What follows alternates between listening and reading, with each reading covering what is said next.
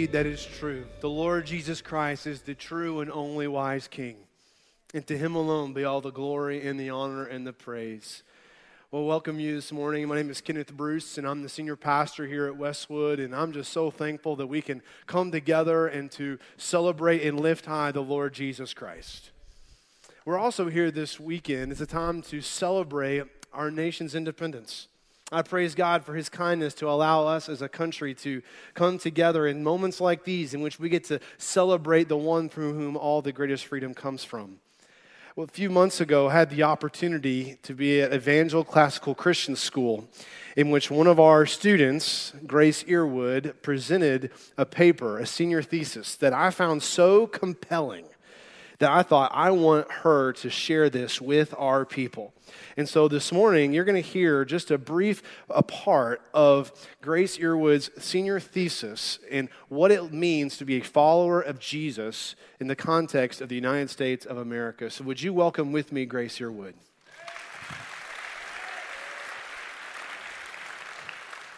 Thank you, Kenneth. William Wilberforce was well known during his time in English politics.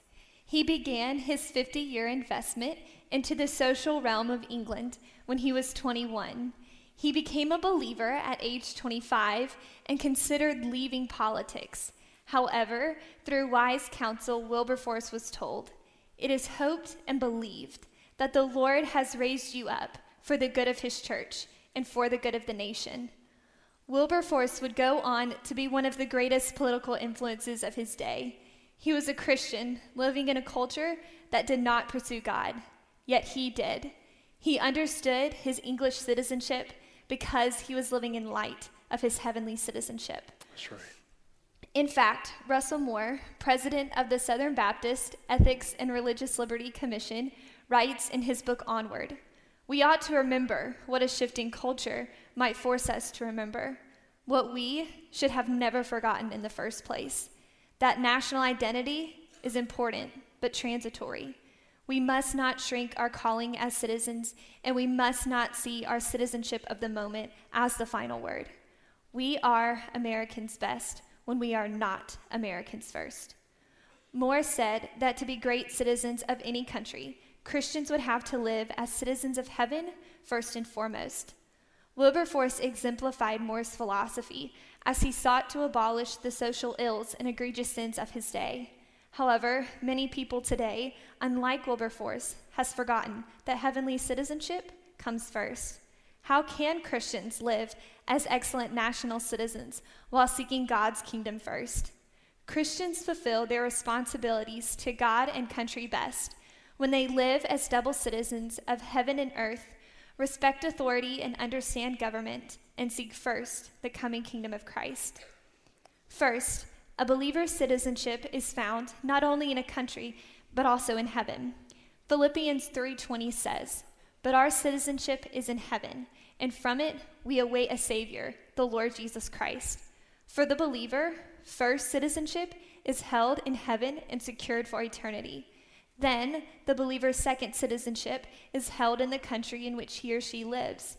Peter Leithart, president of Theopolis Institute, describes Christians as double citizens. He explains We are citizens of heaven, first of all, citizens of the church, the earthly outpost of our city.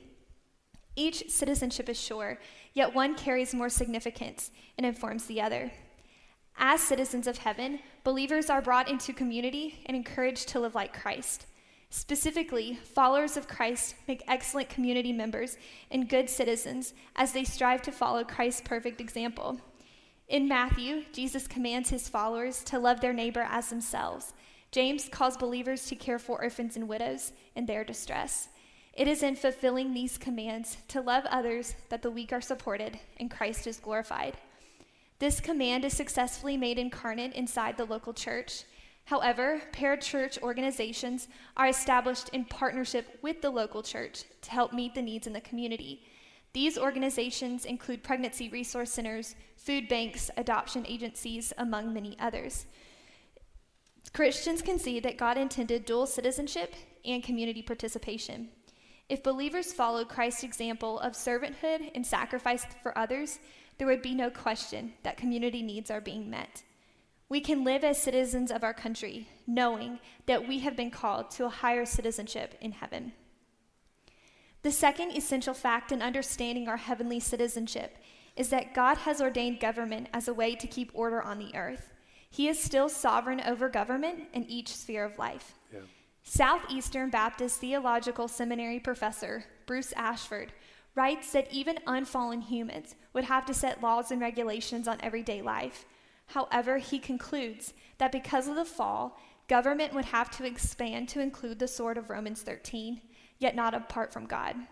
Ashford states, and at every moment when the power of death is at work, seeking to claim every square inch of the universe, God's power is also at work, counterclaiming all those inches. Right. Therefore, God is always at work in every circumstance, and he uses governments as well as individuals to enact his will. A believer's submission to the government reflects his or her ultimate submission to God. Romans 13, 1 and 4 say, Let every person be subject to governing authorities, for there is no authority except from God, and those that exist have been instituted by him. For he is God's servant for your good.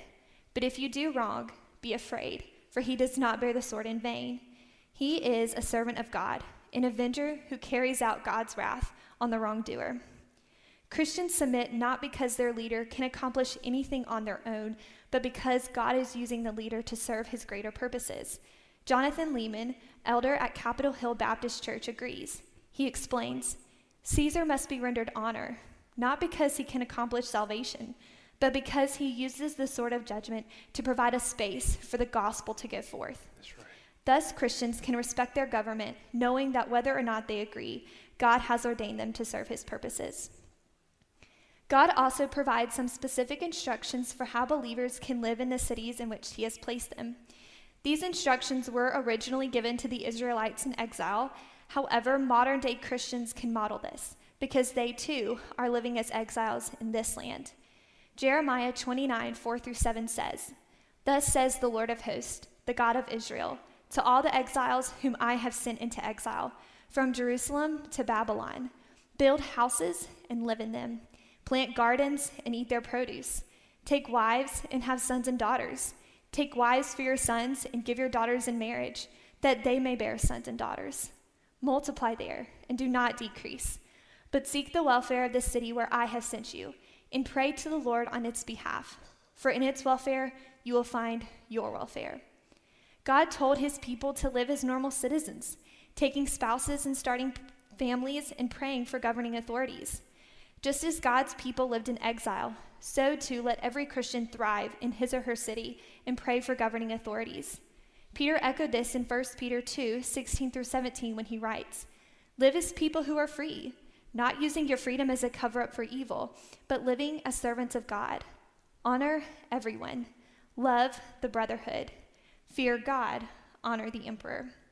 Christians are to live as servants for Christ in the land in which they are placed including honoring authorities. While praying for our nation to be a godly one, this does not mean forcing or establishing state Christianity. Wayne Grudem, professor at Phoenix Seminary, says Jesus came the first time to offer the gospel to all who would receive it, not to execute punishment on those who rejected it. He will one day come again to judge at the end of the church age, but during this age, it is not the prerogative of the church to use physical force to carry out judgment. In fact, he concludes by saying, faith in Christ, to be truly held and practiced, cannot be compelled by force.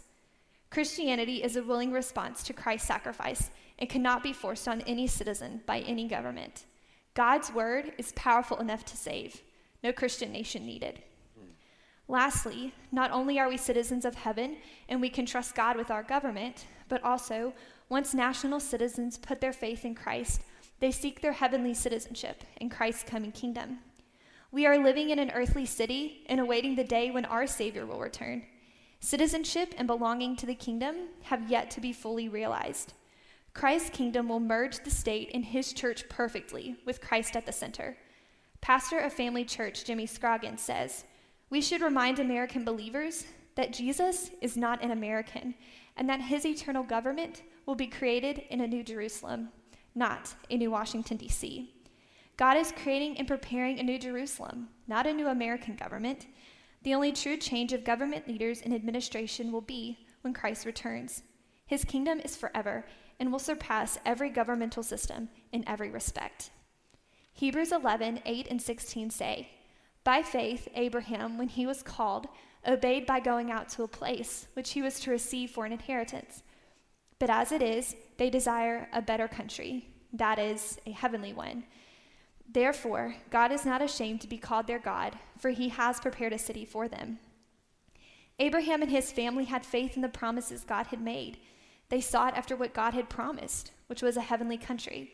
Followers of Christ are in the same position. We are longing for the city that God has prepared for us as an inheritance.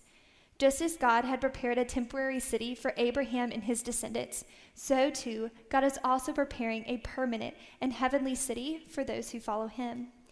Christians can long for the coming kingdom of Christ because they understand that they are citizens of it. They also recognize that God is in control of government and that Christ will establish the perfect government when he returns. However, there are some that will question appropriate patriotism. Some will say that if patriotism takes second place, we must not be giving honor to whom it is due. For the believer, giving honor to the nation or giving praise to God is a both and, not an either or situation. However, God is to receive our ultimate submission and glory. David Gushee, professor at Mercer University, says it like this Asking someone to avoid patriotism, a way to say thank you to the nation in which citizenship is held because it compromises their Christian faith is like asking him or her to avoid demonstrating affection for his or her parents, because that too can compromise our Christian faith. It is reasonable to be patriotic, but sometimes Christians will seem unpatriotic when they do not put America first. Indeed, being patriotic is not a sin, but believers must be careful in their actions and intentions in patriotism. William Wilberforce was told that he was raised up in politics for God's purpose. And that is just what took place. Soon after his conversion, God called him to fight to end the slave trade. And after many long years and arguments in Parliament, the slave trade was abolished. Wilberforce was faithful to the calling that God had placed on his life. He considered others greater than himself. He sought to bless the oppressed. He lived as a heavenly citizen first and became an outstanding English citizen second. We may not have great political influence, and we may not be able to abolish the political atrocities of today, but we can be faithful to the calling that God has given each and every one of us and live as heavenly citizens first while living in America second. In fact, Christians fulfill their responsibilities to God and country best when they live as double citizens of heaven and earth, respect authority and understand government, and seek first the coming kingdom of Christ. We are only excellent citizens of America when we are citizens of heaven first. Let me leave you with the wise words of Daryl Crouch, who says, What a tragedy it would be to win the White House and to lose the souls of those God has given to our care. So let us examine the places of our deepest passions. Let us consider what thrills us and what grieves us. And let us embrace the work of the evangelist so that we may win the world as the day draws near. Thank you. Amen. Amen.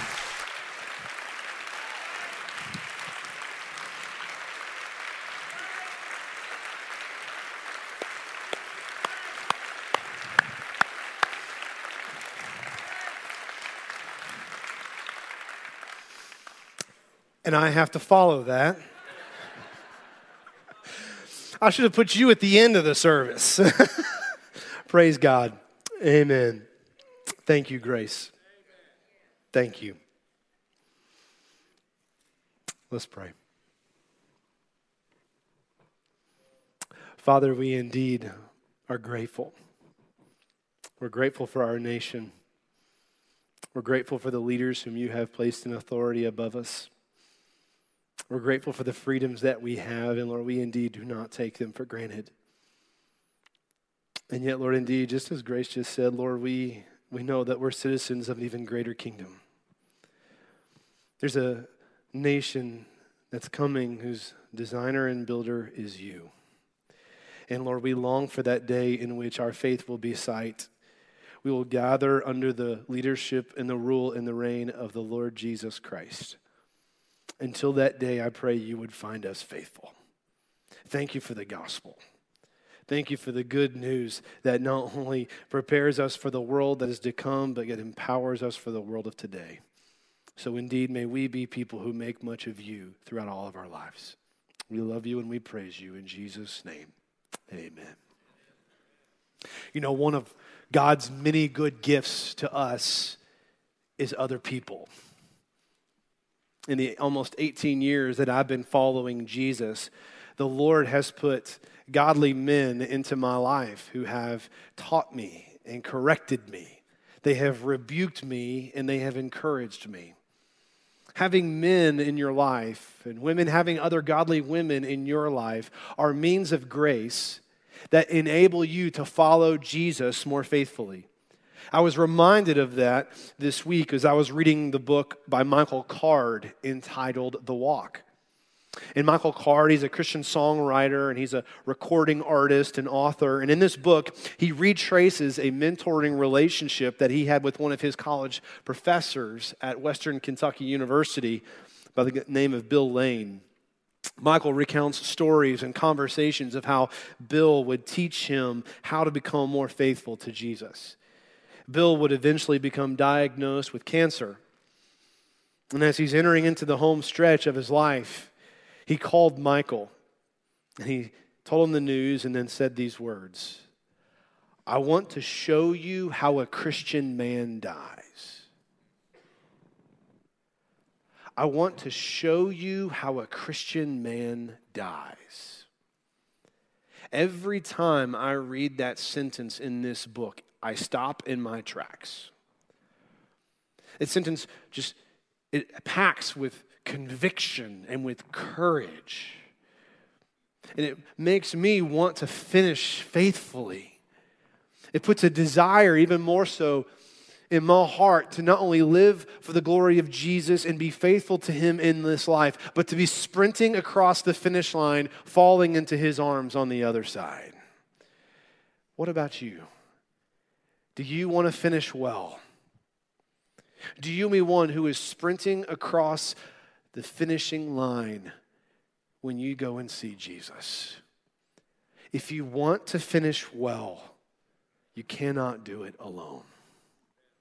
You need people in your life who will encourage and champion you as you follow hard after Christ. You need people who will put their arm around you and they will speak directly into your heart.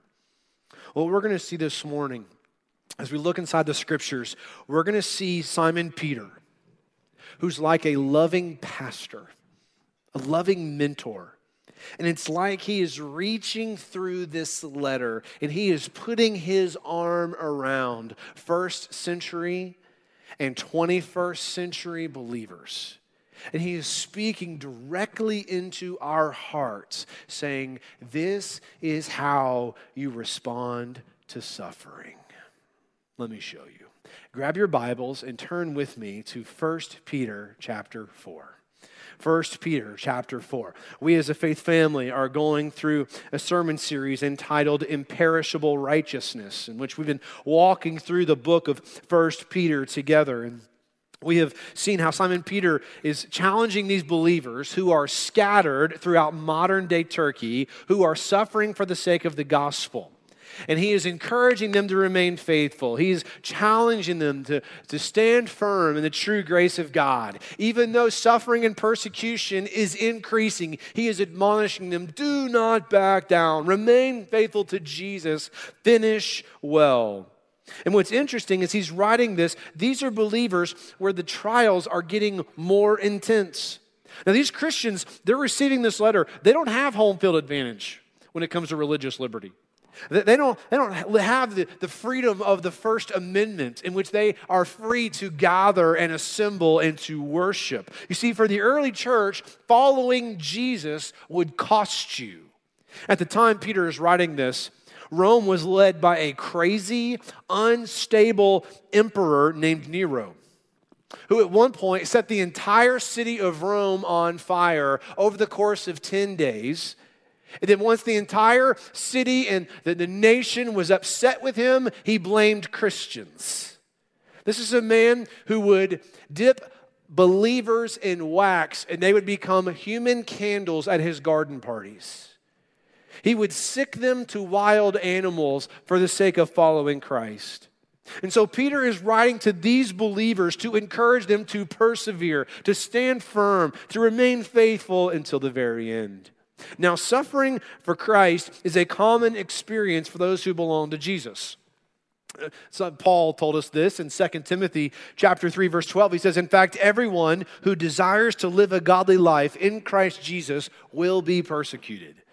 So Simon Peter is speaking to believers who are experiencing suffering, and he writes to them and he writes to us to prepare us with rock solid biblical truth to, for us to stand on when suffering comes our way. I want you to see in the text this morning five things that we are to do when suffering comes. I want you to see first, number one, when suffering comes, you must be expectant. Be expectant. Look at verse 12. Peter writes Dear friends, don't be surprised when the fiery ordeal comes among you to test you as if something unusual were happening to you. He uses that phrase, dear friends. Some of your translations may have the word beloved. It's the word uh, agape. I just a word of love, of self-sacrificial love. And he's saying, "I love you so much." His tone here is very pastoral. It's very loving and full of compassion. Like he's putting his arm around these first century believers, saying, I love you so much. You are my dear friends. And the motivation that he has of love for them is the same motivation of what the, the kind of love that God shows us in the gospel that indeed the love that we have from God, God loves you.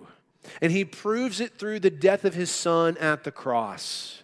Indeed, in Christ, you are his dear friend. You are his beloved. Well, what does he say once he calls them dear friends? Verse 12. Don't be surprised when the fiery ordeal comes among you to test you, as if something unusual were happening to you. He's saying, listen, when suffering comes, don't be surprised. Don't be surprised when people hate you when you're a passionate follower of Jesus Christ. Suffering is not a sneaky left hook that you did not see coming in a fight. In fact, John says in 1 John 3:13, "Don't be surprised, brothers, if the world hates you."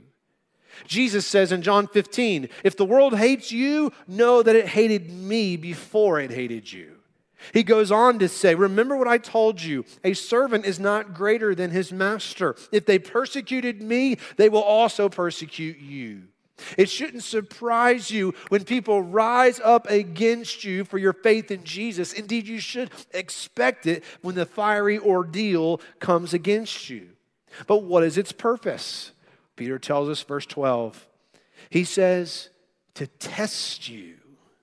You see, the Lord who only gives good gifts to his children ordains trials as means to test the validity of your faith.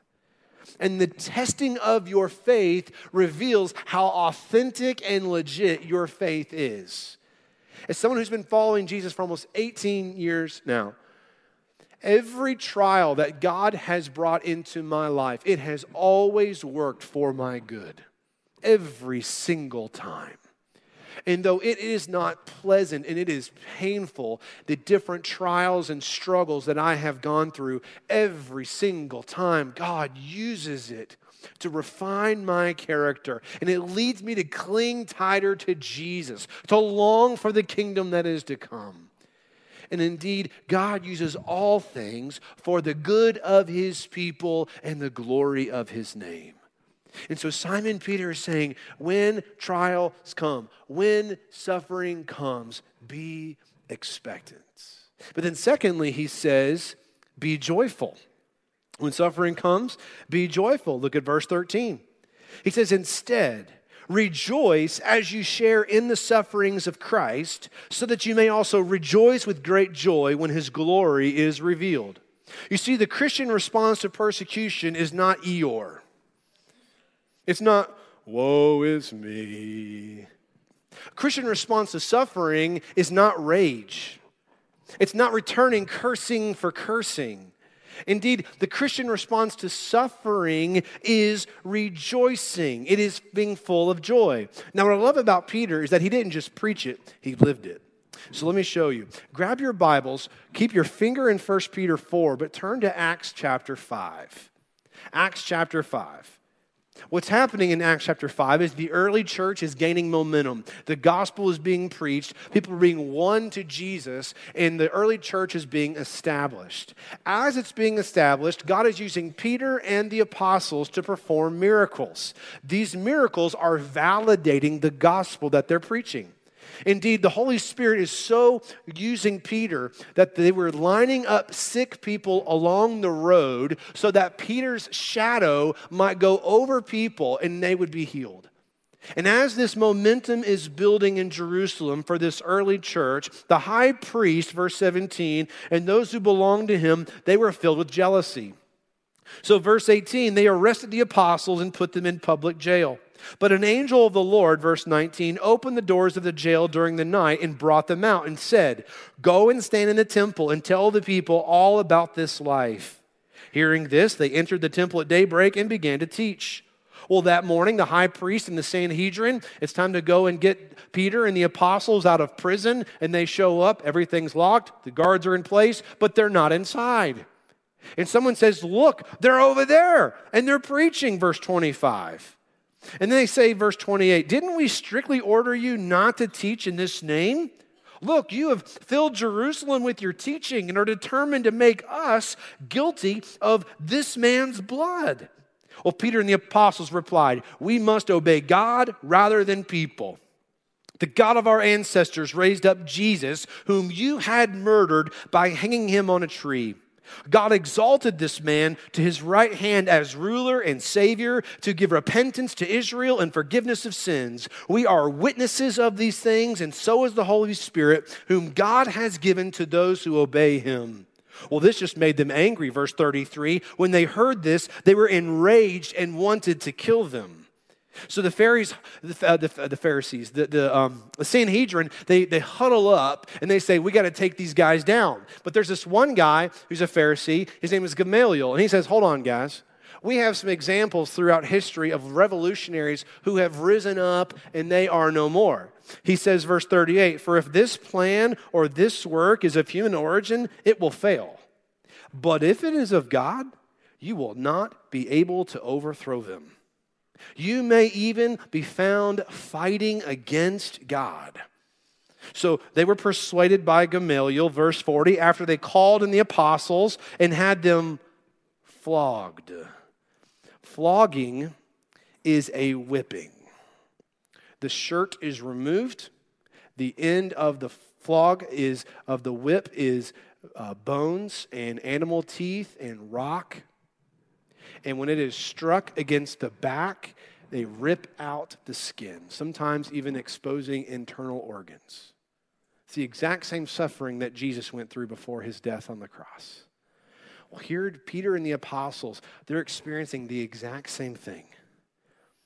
Verse 40 And they ordered them not to speak in the name of Jesus and released them. Then they went out from the presence of the Sanhedrin. What's that say? Rejoicing.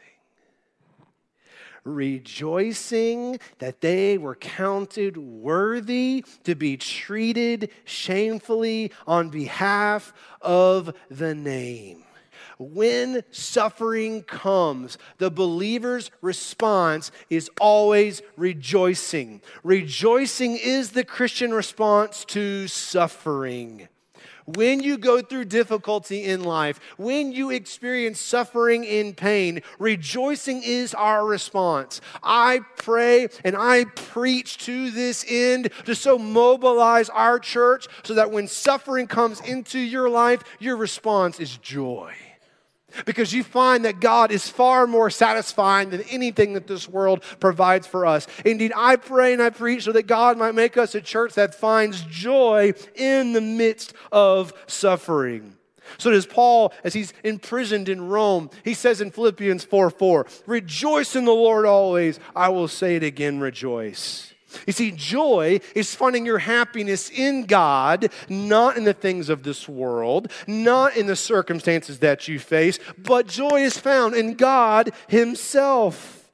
But joy not only brings God glory, but it's also a tool for evangelism. When I was living in Kentucky, I had a job, and one of my coworkers, her name was Tracy, and she was a believer. And so one day I said, Tracy, how did you come to faith in Jesus?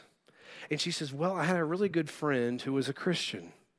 And she was going through a terrible trial in her life, and just, she was being treated horribly by people.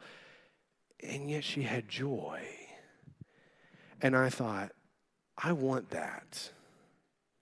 And Tracy was won to the Lord by seeing how a believer suffers with joy. Well, Simon Peter is saying, when you suffer, when you go through trials in this life, choose joy. Choose joy. Christy and I have a painting over our kitchen sink with those two words on it. Choose joy. So that whenever you go through difficulty and trial and struggle, regardless of what you experience, you choose joy. Why? Verse 13 so that you may also rejoice with great joy when his glory is revealed.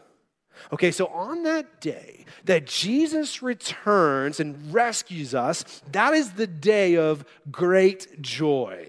Okay, that phrase great joy, it literally means leaping and jumping in celebration. Okay, I'm seeing it on TV right now watching the World Cup as I see someone score a goal and fans are hugging and they're, they're high fiving and they're crying and laughing, they're literally jumping up and down, celebrating.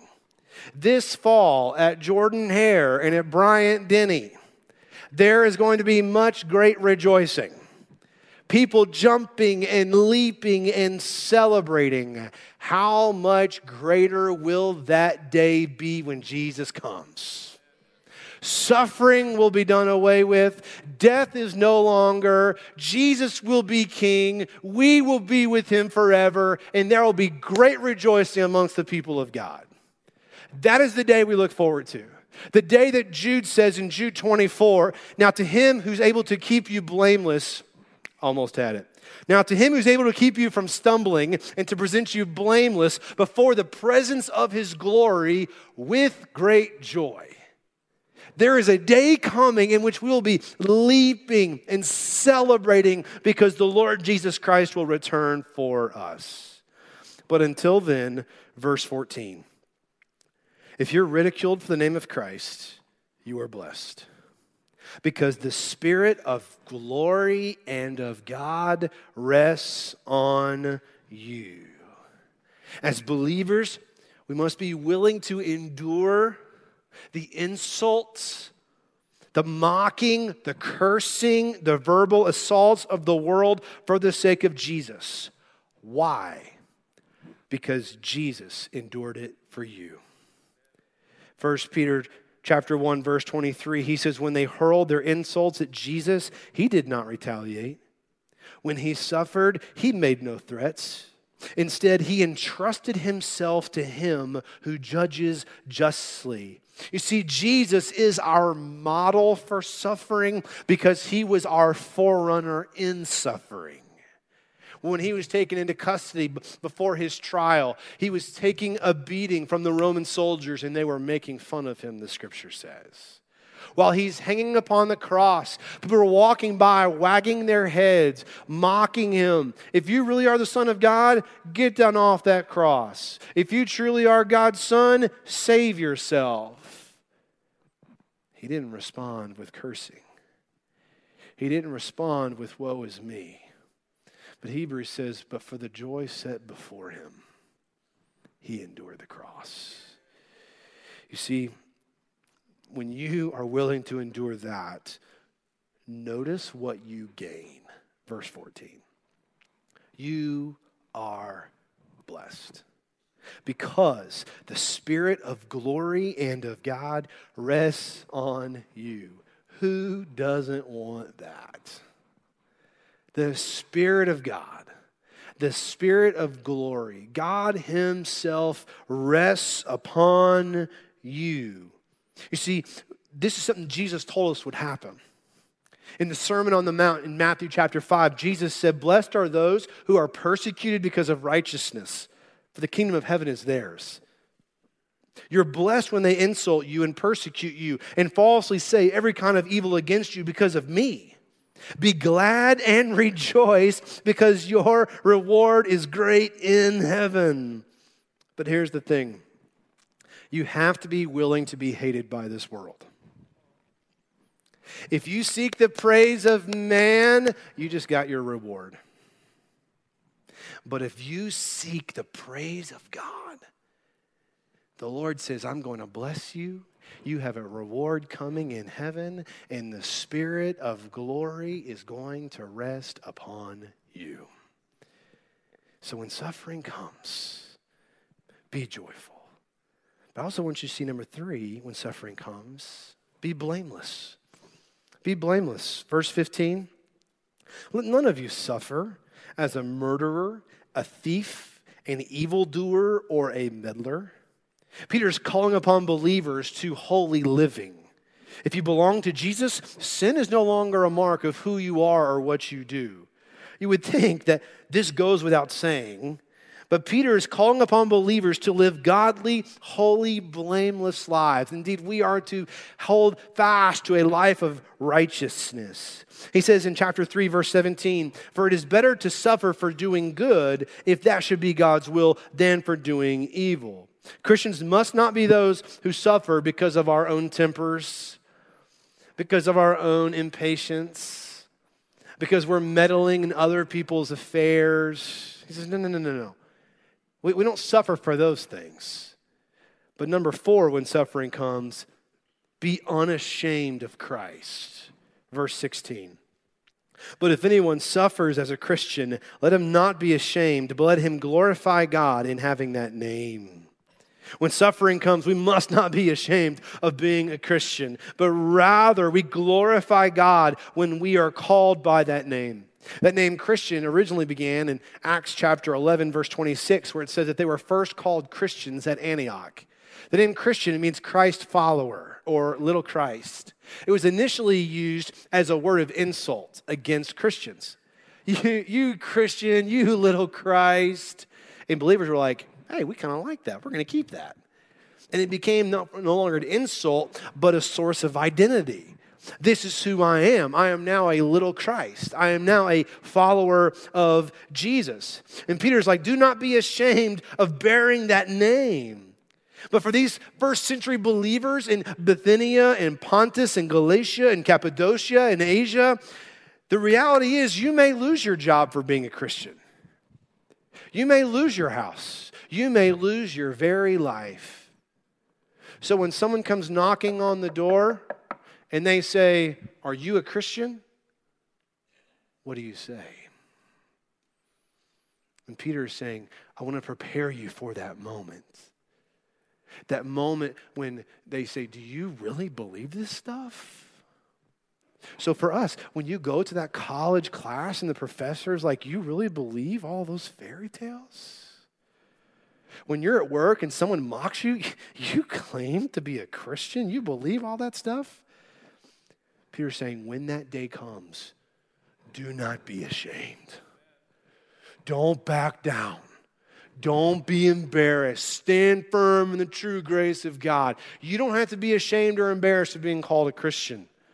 This is who you are. This is your opportunity to stand firm and say, I'm a follower of the Lord Jesus Christ.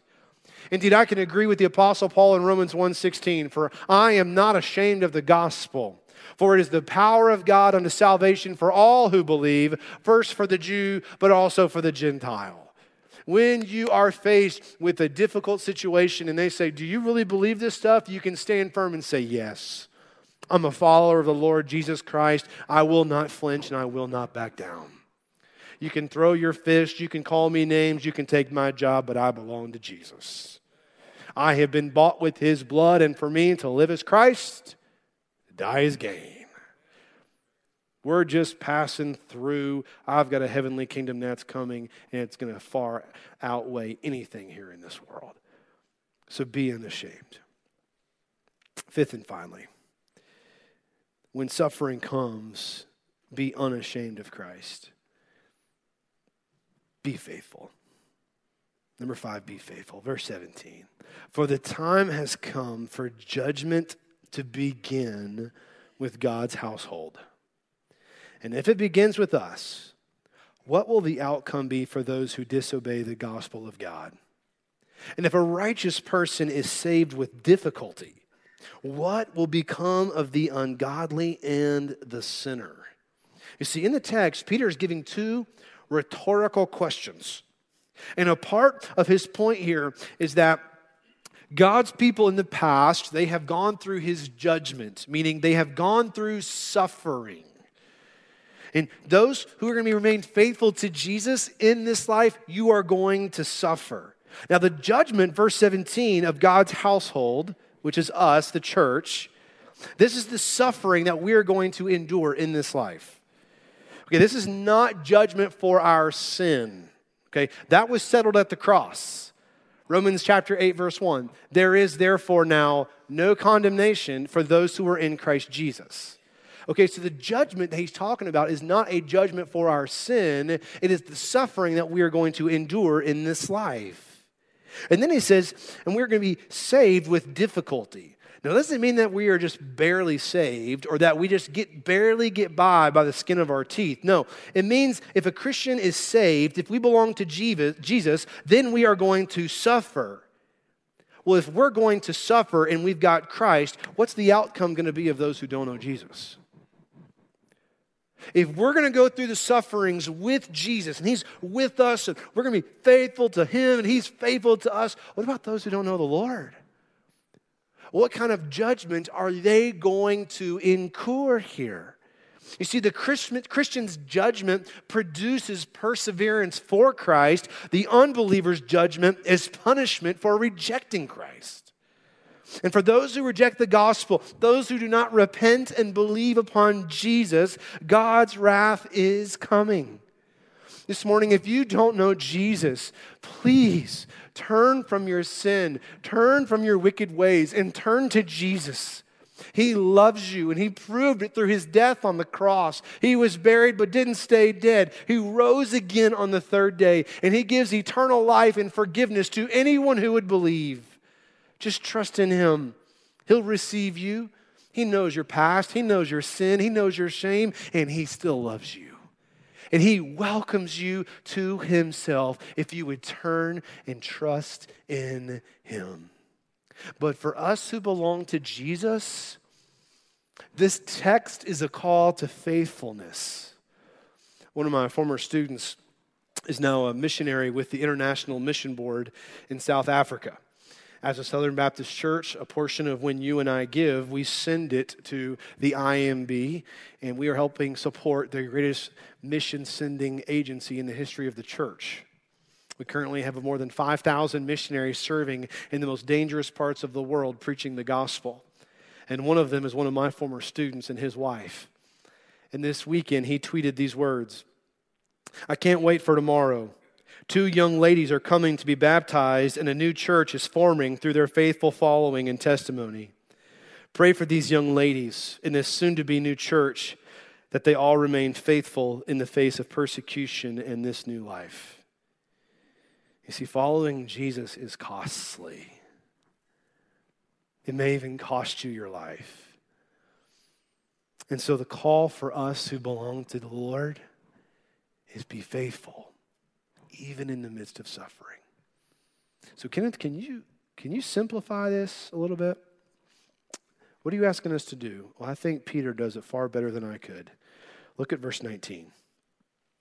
So then let us, let those who suffer according to God's will entrust themselves to a faithful Creator while doing good. The impact point is entrust your life completely to the Lord and do good. This is your, this is your mission statement here that Peter's laying out for you when you suffer.